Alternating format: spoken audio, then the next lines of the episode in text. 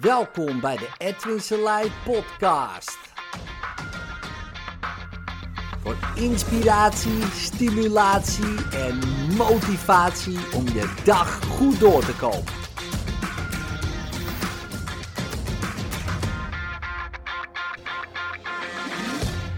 Vandaag had ik ehm, de eerste dag van de Hypnose 3.0 opleiding, eh, deel 2. Ehm, vorige week was eh, deel 1. Want we starten dit jaar met twee 3.0 uh, opleidingen. Oftewel de Hypno Pathfinder. Maar vandaag was ook wel weer interessant. En ehm, ik wil je een casus voorleggen. Wat ik heb ontdekt voor mezelf. Eh, en misschien kan je er ook wel wat mee. Ik zal eens even wat achtergrond vertellen. Um, daarbij. En dan uh, de casus. Of nee, ik, ik deel eens gewoon de casus en dan, uh, dan uh, daarna de achtergrond. Dat is handiger, denk ik. Omdat het ook zo ging. Um, jaren geleden had ik, had ik een traject met, met iemand. En best wel een pittige casus. Ik zal er niet per se in detail over treden. Maar het is echt een ja, heftige casus, vond ik. En uh, diegene zag ik ook meerdere keren. En op een gegeven moment, uh, nou ja, um, wanneer mensen gewend zijn aan behandelaars, dan hebben ze allerlei um, mechanismes ontwikkeld om dingen te vermijden, uh, om juist het gewenste antwoord te geven en dat soort dingen allemaal. Maar ook allerlei kanten die ik helemaal niet wil, um, um, ja, wil, wil hebben in een sessie. Ik zal een voorbeeld geven. Dus we waren zo aan het praten, weet je wel. En, en opeens, dan zei ik bijvoorbeeld... Uh, goh, iets met je moeder. En dan uh, gaf diegene gewoon antwoord van... Nou, mijn moeder is goed. Uh, die is dit en dit aan het doen. Maar soms, als ik vroeg hoe is het met je moeder? Dan opeens, ik weet het niet. Opeens die. Denk, hè? Net wist je het nog wel. Wat, wat, wat is dit? En dan vroeg ik weer, hoe is het met je moeder? Ik weet het niet. En soms vroeg ik bijvoorbeeld iets anders. Hè? Bijvoorbeeld, hoe is het met je... Ik doe even, hoe is het met je moeder? Maar maakt niet uit welke vraag ik stelde. Gewoon een vraag waarop je ook gewoon antwoord zou kunnen geven. Niet per se een hele moeilijke vraag waarbij je ik weet het niet uh, gaat zeggen. Maar ik gaf gewoon antwoord. En het duurde een tijdje hoor, echt wel pas na een paar sessies of zo. Dus echt al dat ik op een gegeven moment door had, opeens toevallig gewoon ontdekte dat ik dat uitlokte. En niet per se met mijn vraagstelling, maar met mijn houding. Als ik mijn schouder liet zakken mijn linkerschouder, ja, dus niet mijn rechter, maar mijn linkerschouder naar voren liet komen. Dan in één keer, maakte niet uit wat ik vroeg, kwam in één keer, ik weet het niet, zeikertje naar voren. Zo noemde ik hem maar op een gegeven moment, zeikertje. En als ik mijn schouder naar achteren hield, mijn linkerschouder, gebeurde het niet. Dus ik deed dat, die sessie daarna, liet, ging bewust mijn schouder zeg maar, tegenhouden om zo te blijven. Niks aan de hand. Geen één keer, ik weet het niet. En af en toe, dan liet ik hem even vallen, die schouder, expres, en dan kwam die kant naar voren. En toen dacht ik, oké, dit is interessant. Dus toen ging ik dat, uh, nou ja, daarmee aan de slag, ging ik ermee werken. En ontdekte ik inderdaad, nou wat meer achtergrondinformatie, dat als je de persoon ziet als een diamant met allerlei facetten. Um, en ik moet denken altijd aan de titel uh, The Hero with a Thousand Faces van Joseph Campbell. Um, en ik sprak een keer met uh, Nico Vrijda. Ja, de man is helaas overleden, maar zijn professor, professor Vrijda. En die, um, en die vertelde mij van ja, Edwin, er zijn 1200 eh, woorden uh, die met een emotie geladen zijn. Dus hè, vriendelijkheid, boosheid. Dat zijn 1200 woorden in de Nederlandse taal ongeveer. 800 negatief, 400 positief. En ik dacht, ja, wanneer jij boos bent, jouw boze kant zou je kunnen zeggen, ja, dan ben je dus niet blij. En wanneer je heel boos bent, is het heel lastig om aan blije dingen te denken, want die hoort niet bij die kant. Het is heel makkelijk om aan hele boze dingen te denken, want dat hoort daarbij. Switch je naar je blije kant, zou je kunnen zeggen, is het heel lastig om boze dingen naar boven te halen.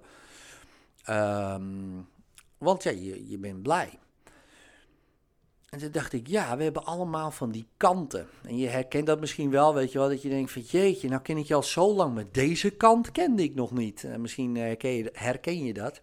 Ehm, maar ik dacht, ja, moet je je voorstellen, als we 1200 kanten hebben. Dat is interessant, maar één kant doet een probleem.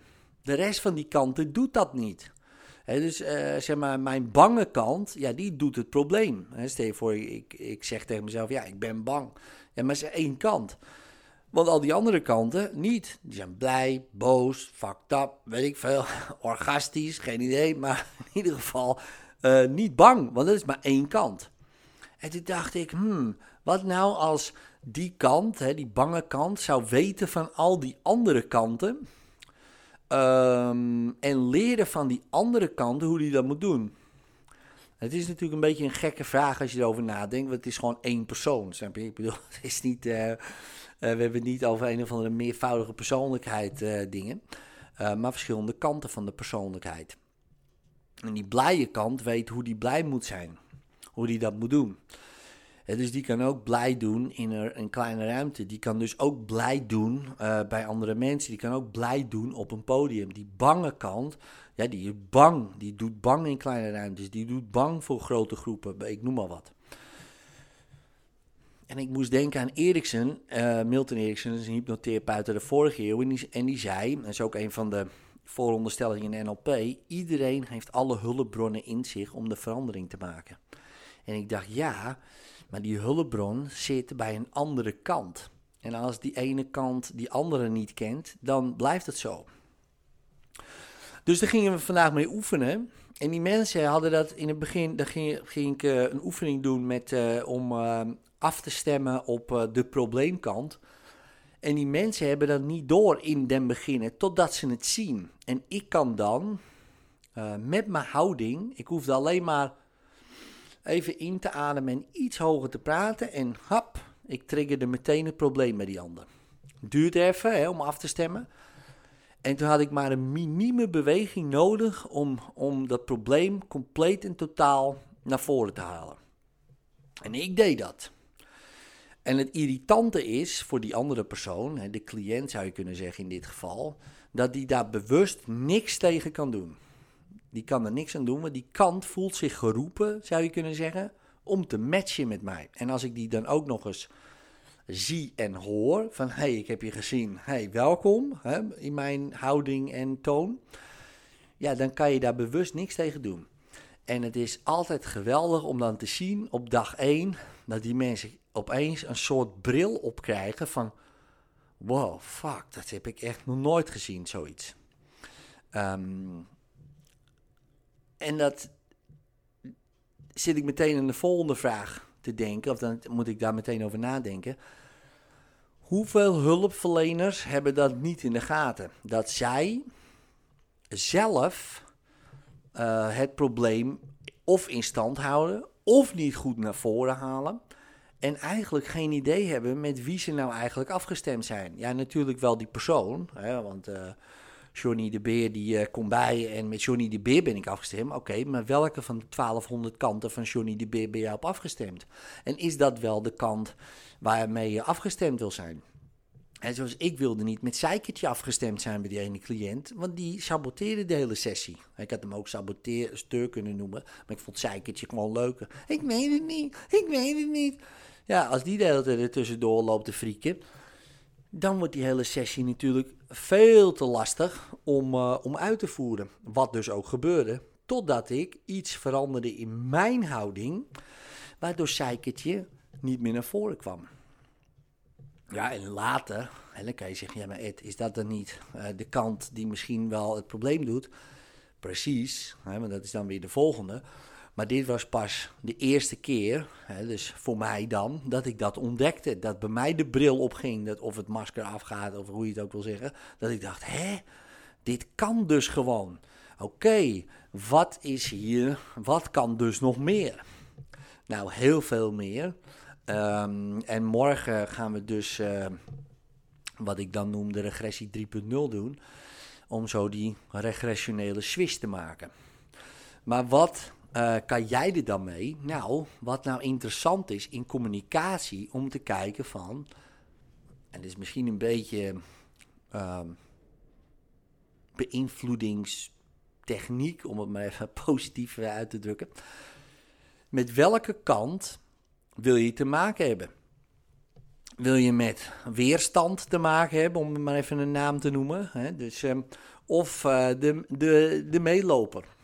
Nou, als je wil dat iemand iets uh, voor je gaat doen of met je meegaat, hè, omdat je denkt van nou, het lijkt me leuk bijvoorbeeld uh, om samen naar de film te gaan, dan heb je niks aan weerstandje.